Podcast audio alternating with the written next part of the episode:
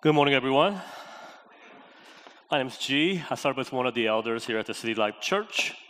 Um, tomorrow is a Memorial Day. I know you probably have all sorts of kind of plans for tomorrow, probably barbecuing and going to shopping and all sorts of kind of things. But I to encourage you, if you could, take a moment of your time tomorrow to remember those who sacrifice for this country by dying on the war field. Uh, that's what the day is all about. Um, whether you are uh, Republicans or Democrats or whatever the party that exists, it doesn't really matter. Tomorrow we remember those who are willing to sacrifice their life so that you and I can live. And it's exactly uh, what a model that actually our Savior has shown us why He gave His life that we may live. So, what an example they have been by willing to lay down their life for you. Uh, someone actually said, Freedom isn't free. Isn't that so true? Uh, that everything that we enjoy in this wonderful country we love is all because those who are willing to sacrifice for it. So please take a, do that, take a moment to do that tomorrow. Promise? Good. This morning, I'm very excited because we are beginning our new series on the book of John or Gospel of John. And we're going to be focusing on next 14 weeks, all throughout the summer, focusing on this one gospel. Now, it's not just this year, but next year, we're going to be also spend the next summer focusing on the rest. First, this year, we're going to be focusing on focusing on chapter 1 through 11. And next year, we're going to follow up and finish up with the 12 to 21. So you really have a great opportunity to become expert in the Gospel of John. So, um, as the announcement actually said, there is a starter, uh, which is our daily devotional. Uh, our contributors are amazing group of people, faithful servant of this house, and they take their time to write. Actually, each week, you know, to to cover certain portion of the scripture. Uh, I say that because today I have a responsibility to give you the introduction, overview, and chapter one which is impossible to do. So, what I'm going to do today is actually cover only a portion of the scripture, but give you as much background as possible this morning. And here at City Life Church, we value God's word. What we mean by that is we are passionate about studying, meditating, and applying proper interpretation and applying the word to our life. We believe that if we desire to know God, it begins with the God's Word. There is no shortcut to this. For God has given us His Word in order that we may know Him intimately. And it is hope of our leadership here at the City Life Church that you get to encounter God in a fresh and new way by studying God's Word. We would like for you to join us as we study this wonderful book together as a community. Now, before I go into actually the sermon itself, uh, I just want to give you uh, what's happening in the Yoon household. I haven't been up here in a while. Some exciting news. We actually added additional member to our family. Abigail is her name. So now I have two daughters, beautiful daughters. Gets me all nervous. So I'm probably, you know, go and buy some guns or something, you know, just to ammunition or whatever, you know. Uh, but anyways, uh, but it's, it's, my wife is doing well. Sierra, many of you know, she's doing well. She's recovering well at home. But uh, we're definitely blessed uh, this time of our life. We're just amazed um, that Lord is blessing us with the wonderful children. So we're definitely grateful. So if you open your Bible this morning, uh, your phone, your app, or simply direct your attention to the screen behind me on the Gospel of John, chapter 1. Let us read the word together. In the beginning was Word, and the Word was with God, and the Word was God. He was in the beginning with God. All things were made through him, and without him, nothing was made that was made. In him was life, and the life was the light of men. And the light shines in the darkness, and the darkness did not comprehend it. There was a man sent from God whose name was John. This man came for a witness, to bear witness of the light, that all through him might believe. He was not that light, but was sent to bear witness of that light. That was a true light which gives light to every man coming into the world. He was in the world, and the world was made through him, and the world did not know him. He came to his own, and his own did not receive him. But as many as received him, to them he gave the right to become children of God. To those who believe in his name, who are born not of blood, nor of the will of the flesh, nor of the will of man, but of God. And the Word became flesh and dwelt among us and we beheld his glory, the glory as of the only begotten of the Father, full of grace and truth. John bore witness to him and cried out, saying, This was he of whom I said, He who comes after me is preferred before me, for he was before me and of his fullness we have all received, and grace for grace. For the law was given through Moses, but grace and truth came through Jesus Christ. No one has seen God at any time, the only begotten Son, who is in the bosom of the Father, he has declared him. This is the word of the Lord. So, how should I begin this sermon this morning? Shall I begin with the uniqueness of this gospel? How it is quite different than other gospels? Or shall I begin with John the Apostle, the beloved disciple who wrote this amazing gospel? Or shall I begin with my personal story? How this gospel has shaped my faith and helped me to better understand who Christ is. Now, to be honest with you, this was a very difficult task for me to preparing for this sermon. Not because it was easy or because it was one of my favorite books of the Bible but perhaps because there are so many things that I'd like to share with you. How I found the beauty of my Savior through this gospel, and how magnificent and awesome our God is. Also, many of you know I go to Israel quite often.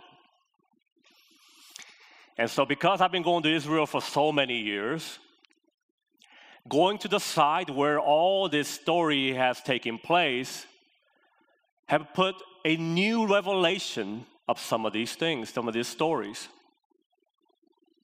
Whether it is the story of Nicodemus, Samaritan woman, healing of a man at the pool of Bethesda, woman caught in adultery, which we reenact at the Temple Mount, raising of Lazarus. And how about the Passover discourse? Which we actually study at the upper room that you can actually visit today. Now, we just had a team of City Life Church that actually been to Israel for the Gospel of John. Anybody in here? Raise your hand if you actually been. Yes, Duncan. Come on, some of you guys, yes, you guys been. You know, one thing that I am very excited about for our members going to Israel is this. It's not because I want you to come with me. You can go with other companies if you like, though I believe that we have the best tour guides in Israel. Why is this? Because I know when I first went to Israel and experienced the land myself. And here's the takeaway that they, every single one that actually been to Israel, will never read the Bible the same. That can have a great impact in your life. So that's what I'm excited for. But today, now that I only have 23 minutes to go, I will try my best to give you the, all the introduction and the preliminary work overview. And then, if we have time, we will exegete a little bit of scripture together. Is that okay? So let us begin. Let us begin with the author. Who is the author of this gospel? So many of you probably just say, hey, John wrote it, because in the title of your Bible, actually on the top, it says, the gospel according to John the apostle. But I will say to you, maybe you are not serious Bible study people or Bible scholar. This is actually a pretty controversial issue.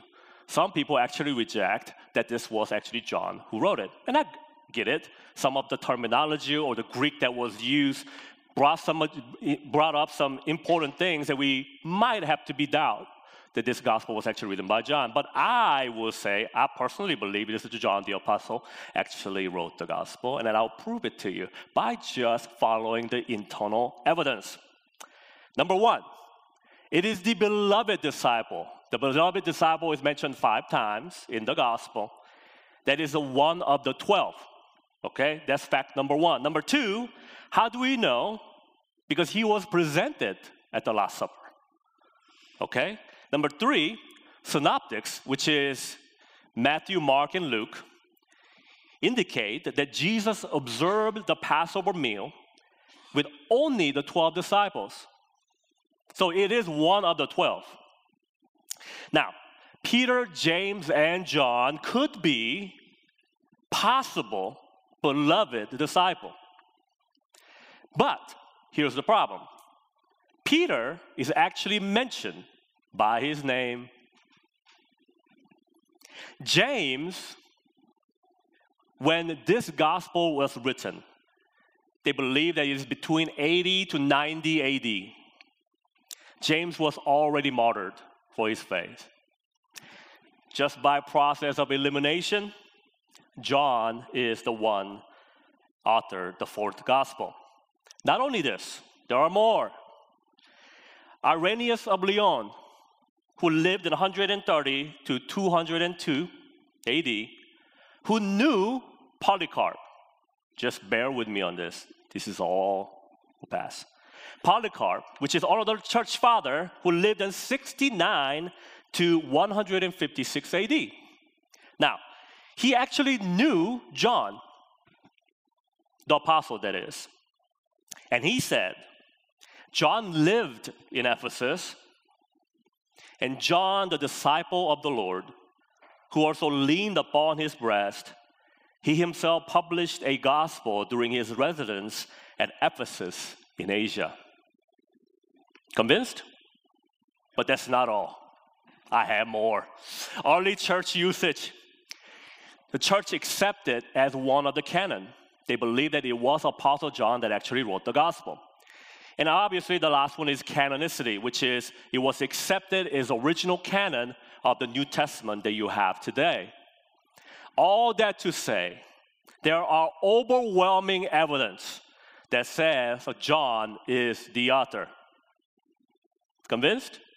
If not, come and talk to me afterward. Next, there are four divisions to this gospel. First is the prologue, which is we read this morning. Prologue serve as actually the introduction, not only introduction, but the overview of the whole gospel. A lot of the things that you will see that you read today is going to be mentioned all throughout the gospel. A lot of terminology, a lot of different words that's going to be using at the prologue that's going to be used all throughout the gospel. Now, part one of the gospel, chapter 119 to 1250, is actually focusing on the signs and miracles. Signs are important, that's which we will discuss a lot more as we follow along with our series.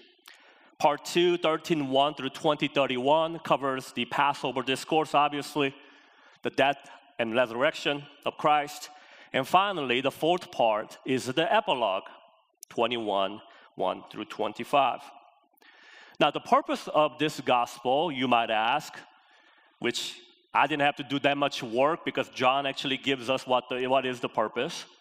In chapter 20, verse 31, John says, But these are written that you may believe that Jesus is the Christ, the Son of God, and that believing you may have life in his name. And obviously, you can tell if you are student of the Bible, which many of you are, I know, you can probably tell that there are clear difference between the synoptics and the Gospel of John. There's something unique about it. When you read the gospel as a whole, there's something unique and different than other three gospel. Now, Gospel of Matthew, every author has their intent, their purpose, their reasoning, why they actually write. Audience matters. Who are they writing to? All this actually matters for the authors to determine what is his intent, what is his purpose. Matthew opens his by casting his eyes on both on Israel's past and tracing the continuity of the history he is narrating with the whole divinely guided course of Israel's development. Gospel of Mark, man of action in a single brisk line, presents his as on account of how great religious movement in which he was bearing his part took its rise in an intervention of God in Judea, Israel.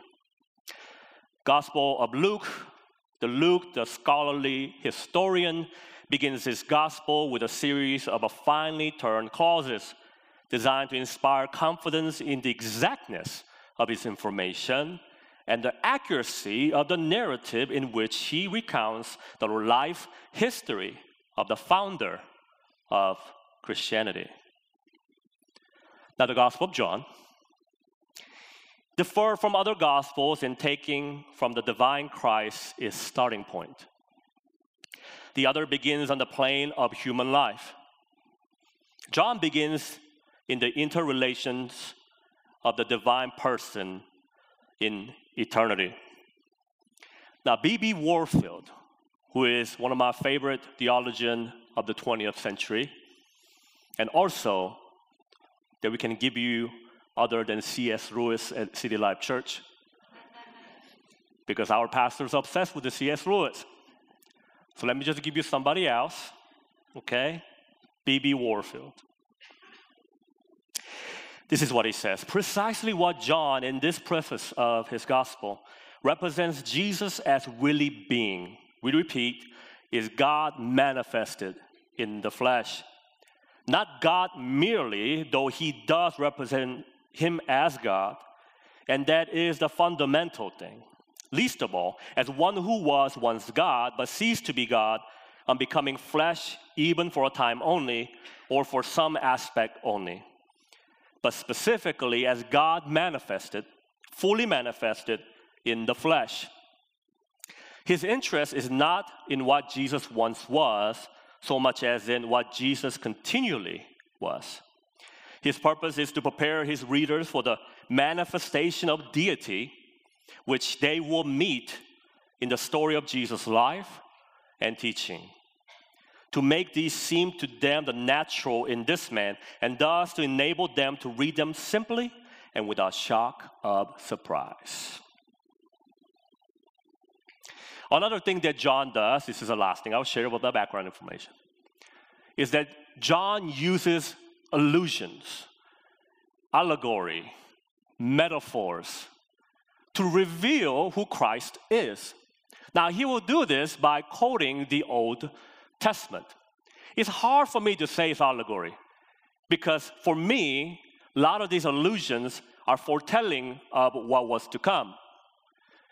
John exactly knew, he knew exactly who Jesus was, and he understood the scripture because he understood the Pentateuch or the Old Testament. He understood a lot of the things that were mentioned that were also foretelling of the Christ. There are 14 explicit Old Testament quotation in this gospel. Nine quotes are from chapter 1 through 12, and five from chapter 13 to 21. 50% are from Psalms, four from Isaiah, two from Zechariah, one from the Torah. Now, biblical rationale for the rejecting of the Jesus as a Messiah is the number one thing what John used the allusion for. Isaiah 53 of the suffering servant. If you don't know, if you haven't read the Isaiah 53, it's a foretelling of Jesus, exactly what he did 2,000 years ago. Now, prior to 1238, verse 1238, the Old Testament references are pretty sporadic. It's all over the place. But afterward, it emphasized the fulfillment of the scripture with regard to Jesus' passion. Now, I have 13 minutes, yeah, to cover what we read this morning. So let's go right into it, okay? In the beginning was the Word. Now, I don't know about you, but if you are Bible student, a student of the Bible, you automatically tell that there is a connection. There is a, probably just a light bulb coming to your brain. Say, I heard that before. Where did you hear it? That's right. It's in Genesis. It appears in the Genesis that God, in the beginning, God. But John, he used the same allusion, but says, in the beginning was the Word. What happens in the beginning, you might ask? Everybody knows this because everybody's a Bible student here. Significance of in the beginning. Okay, that is what John is trying to get at. In the beginning, God created the heaven and the earth. How? God said. Verse, 30, verse 3, it says, God said, Let there be light, and there was light. Verse 6, God said, Let there be firmament, there was a firmament. Verse 9, God said, I can keep going. Verse 11, God said. Verse 14, God said. Verse 20, God said. Verse 24, God said. And finally, the glorious creation of it all is 1 and 26 when he says, God said, Let us, with a capital, you, make men in our image Plural? What? God is more than one? What's happening here? According to our likeness. God created men in his own image. In the image of God, he created him. Male and female, he created them. And that's exactly what John is doing. He, in this case, the Word, God is the Word and the Word is He, and He was in the beginning with God. Very clear.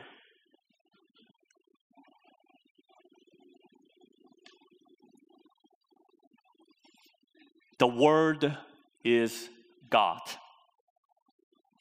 In Him, we see for the first time in here, was life in verse 4. Now, whenever there is in him in the New Testament, it is very, very good for you to do a little bit more study. Because these New Testament scholars, the writers, their goal is one thing, is to reveal the divinity, the Godhead of our Lord. Good example is in Ephesians chapter 1. If you have read Ephesians chapter 1, if you haven't read it, go and see how many times there are in him, in him, in him. And that's what he's trying to accomplish. Same thing. Biblical writers understood very clearly who Jesus is. Okay? Now, verse 6 there was a man sent from God whose name was John. Now, John, this is not, everybody can tell that this is not John the Apostle. This is John the Baptist. And this man came for a witness. Very important word here, because this word will appear over and over and over. To bear witness of that light, that through him might believe. Now, this person, John the Baptist, was sent by God to do what? For a witness? To bear a witness. For what? The light, with a capital L here. So, let me rewind back again. God is Word. Word is Him or He, and now, addition to it, the Word, the God is light. These are all same. You see what I'm point? You see where I'm going with this? John is saying that these are all same person. But John re-emphasized here that John the Baptist is not the light, but was sent by God to bear witness of the light. Now, this light, which gives life and light, is very clear what John is saying. It's our Lord. Here's a really important thing that I want you to take away if there's anything that you take away from these verses is that the John the Baptist are being remembered by John the Apostle. And I think there is a reason for it. I don't think they just randomly put John the Baptist there. Obviously, we know that what he accomplished. He proclaimed he came to prepare the way of the Lord. We know that already. But he was not the Messiah. He says it himself. But what was so important about John the Baptist was that John the Baptist was sent. Sent to bear witness of the light. And the following, that his disciples will also be sent. And for 2,000 years, millions and millions of believers that proclaim the name of Jesus Christ was sent and also proclaim the light. But here's the thing though John the Baptist historically, in the movement of Christian movement, is the first martyr who will die for his belief. And many will follow. And you remember when Jesus wept over John, he was sad. I believe that he was, it was partly because that was just the first one. So many of the believers will die for their faith. Even today, we know that there are believers from Africa, China, that are being persecuted and dying for their faith. But we know that John the Baptist is the beginning point.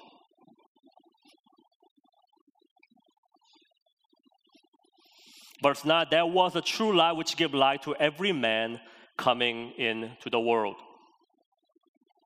Verse 10 he, now is switching back again, was in the world. And the world was made through him, as we have seen. And the world did not know him. He came to his own, and his own did not receive him. They missed God. Both the world and his own people. God who created all things, they missed the incarnate Word, God, Christ, Savior, Messiah. World did not know him even though he would made himself known to so many. His people, the Jewish people, not only received him, but rejected him. as Messiah. Why? Because it did not fit their movement. They were looking for Davidic Messiah who will relieve them from the pressure and the oppression of Rome. But we know that Jesus did not come to save with the force, but he came as the Lamb of God who will die for our sins. That was not good enough for the Jewish people. But verse 12 is a very important verse. This is the most important but in the Bible, not your rear. Conjunction. Why? Here's why. But as many as received him, to them he gave the right to become the children of God to those who believe in his name. If you have actually paper, paper Bible, I would say highlight the bud, but nobody cares Bible anymore. Do you understand what that means? The right. Right to become. Now, you probably wonder what right? What kind of right is this? Now, you have to understand, to understand what John is trying to communicate here, you have to understand his background, who he's trying to communicate to, and his background, Old Testament. Who are called the children of God in the Old Testament? Israel. And what did God do with Israel? He makes covenant with them. And this covenant cannot be broken, it's a permanent. You can't change covenant. Once made is forever made. That is the will of God. And so this is what it's saying. For you, if you believe in the name of the Lord, if you believe Him, if you proclaim Him, if you accept Him as your Messiah, you have a covenant relationship with God. Do you understand what that means? Do you understand how big, meaningful that thing that is? It's not that we're just becoming a children of God. No. You're becoming His own. You become His very own people. All throughout the Old Testament, you have a one group of people. But God's divine plan was not to stop with the one group of people.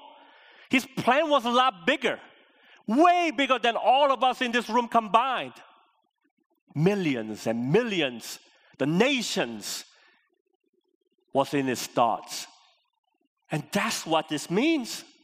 When Jesus came to this earth, when he came as the Messiah, suffering servant, that is, he gave opportunity for you to become the children of God. Now, if that's not the good news, I really don't know what that is. you, the moment you proclaim Christ to be the Lord and Savior, you're no longer the children of this world, but you become the children of the Most High God. Praise God. He made a way for us. He makes that covenant with us. who were born, verse 13, not of blood, nor of the will of flesh, nor of the will of man, but of God. It is a will of God. This is not a manufactured thing. This is not a fake thing. You cannot believe in the Lord and Savior if you don't truly believe, and if it's truly not the working of God. How can you put on the faith of the figure 2,000 years ago? Unless it is a working of God. The reason why you are here this morning because God has done a miracle in you. See, we think about miracle as this. Oh yeah, my leg grew out. Oh my, I was healed from cancer, and all these different things. Bless you. It's all great. But the greatest miracle of all, my friends, is not that. It is one sinner becoming the child of God. That is the greatest miracle that is in this world. And you are the miracle. The moment you put your faith in Christ, you are miracle. And that's a good news, my friends. Later on, Jesus will discuss this new life with the Nicodemus. And he says, Nicodemus comes to Jesus and says, I know you're the Messiah. I see all these signs that you do. But Jesus says, But you must be born again. Unless you are born again, you cannot enter the kingdom of God. And this new life is all throughout the scripture. And now let me end with this.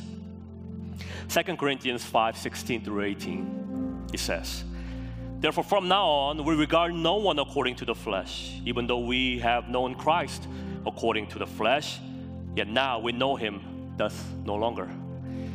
Verse 17, therefore, if anyone is in Christ, he is a new creation. All things have passed away, behold, all things have become new. Now, all things are of God, who has reconciled us to himself through Jesus Christ and has given us the ministry of reconciliation. I'd like to ask our worship team to come up.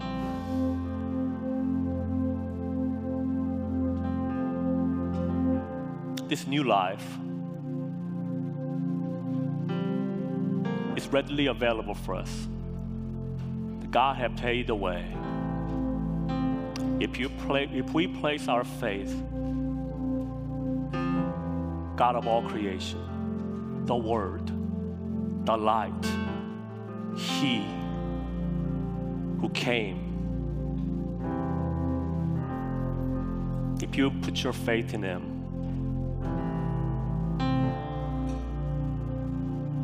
you can become the children of God. Let us pray. Gracious Lord, we are so grateful that you call us one of your own. That you are our Heavenly Father. We are your children. So grateful, Lord, that you paved the way. Jesus, we thank you. Thank you for finishing the race for us by going to the cross for us, dying for us. Pain and suffering for us being separated from the Father for us. All we can say is thank you. Father, I pray this morning for those who have not placed their faith in you. I pray that, Lord God, that you intervene on their behalf. You invade in their life. The same Savior who came to my life and many of us in this life, I pray that same Lord will show up right now in this place. I thank you, Lord, for this time that we can celebrate you and your word. In Jesus' name, amen. Let us worship.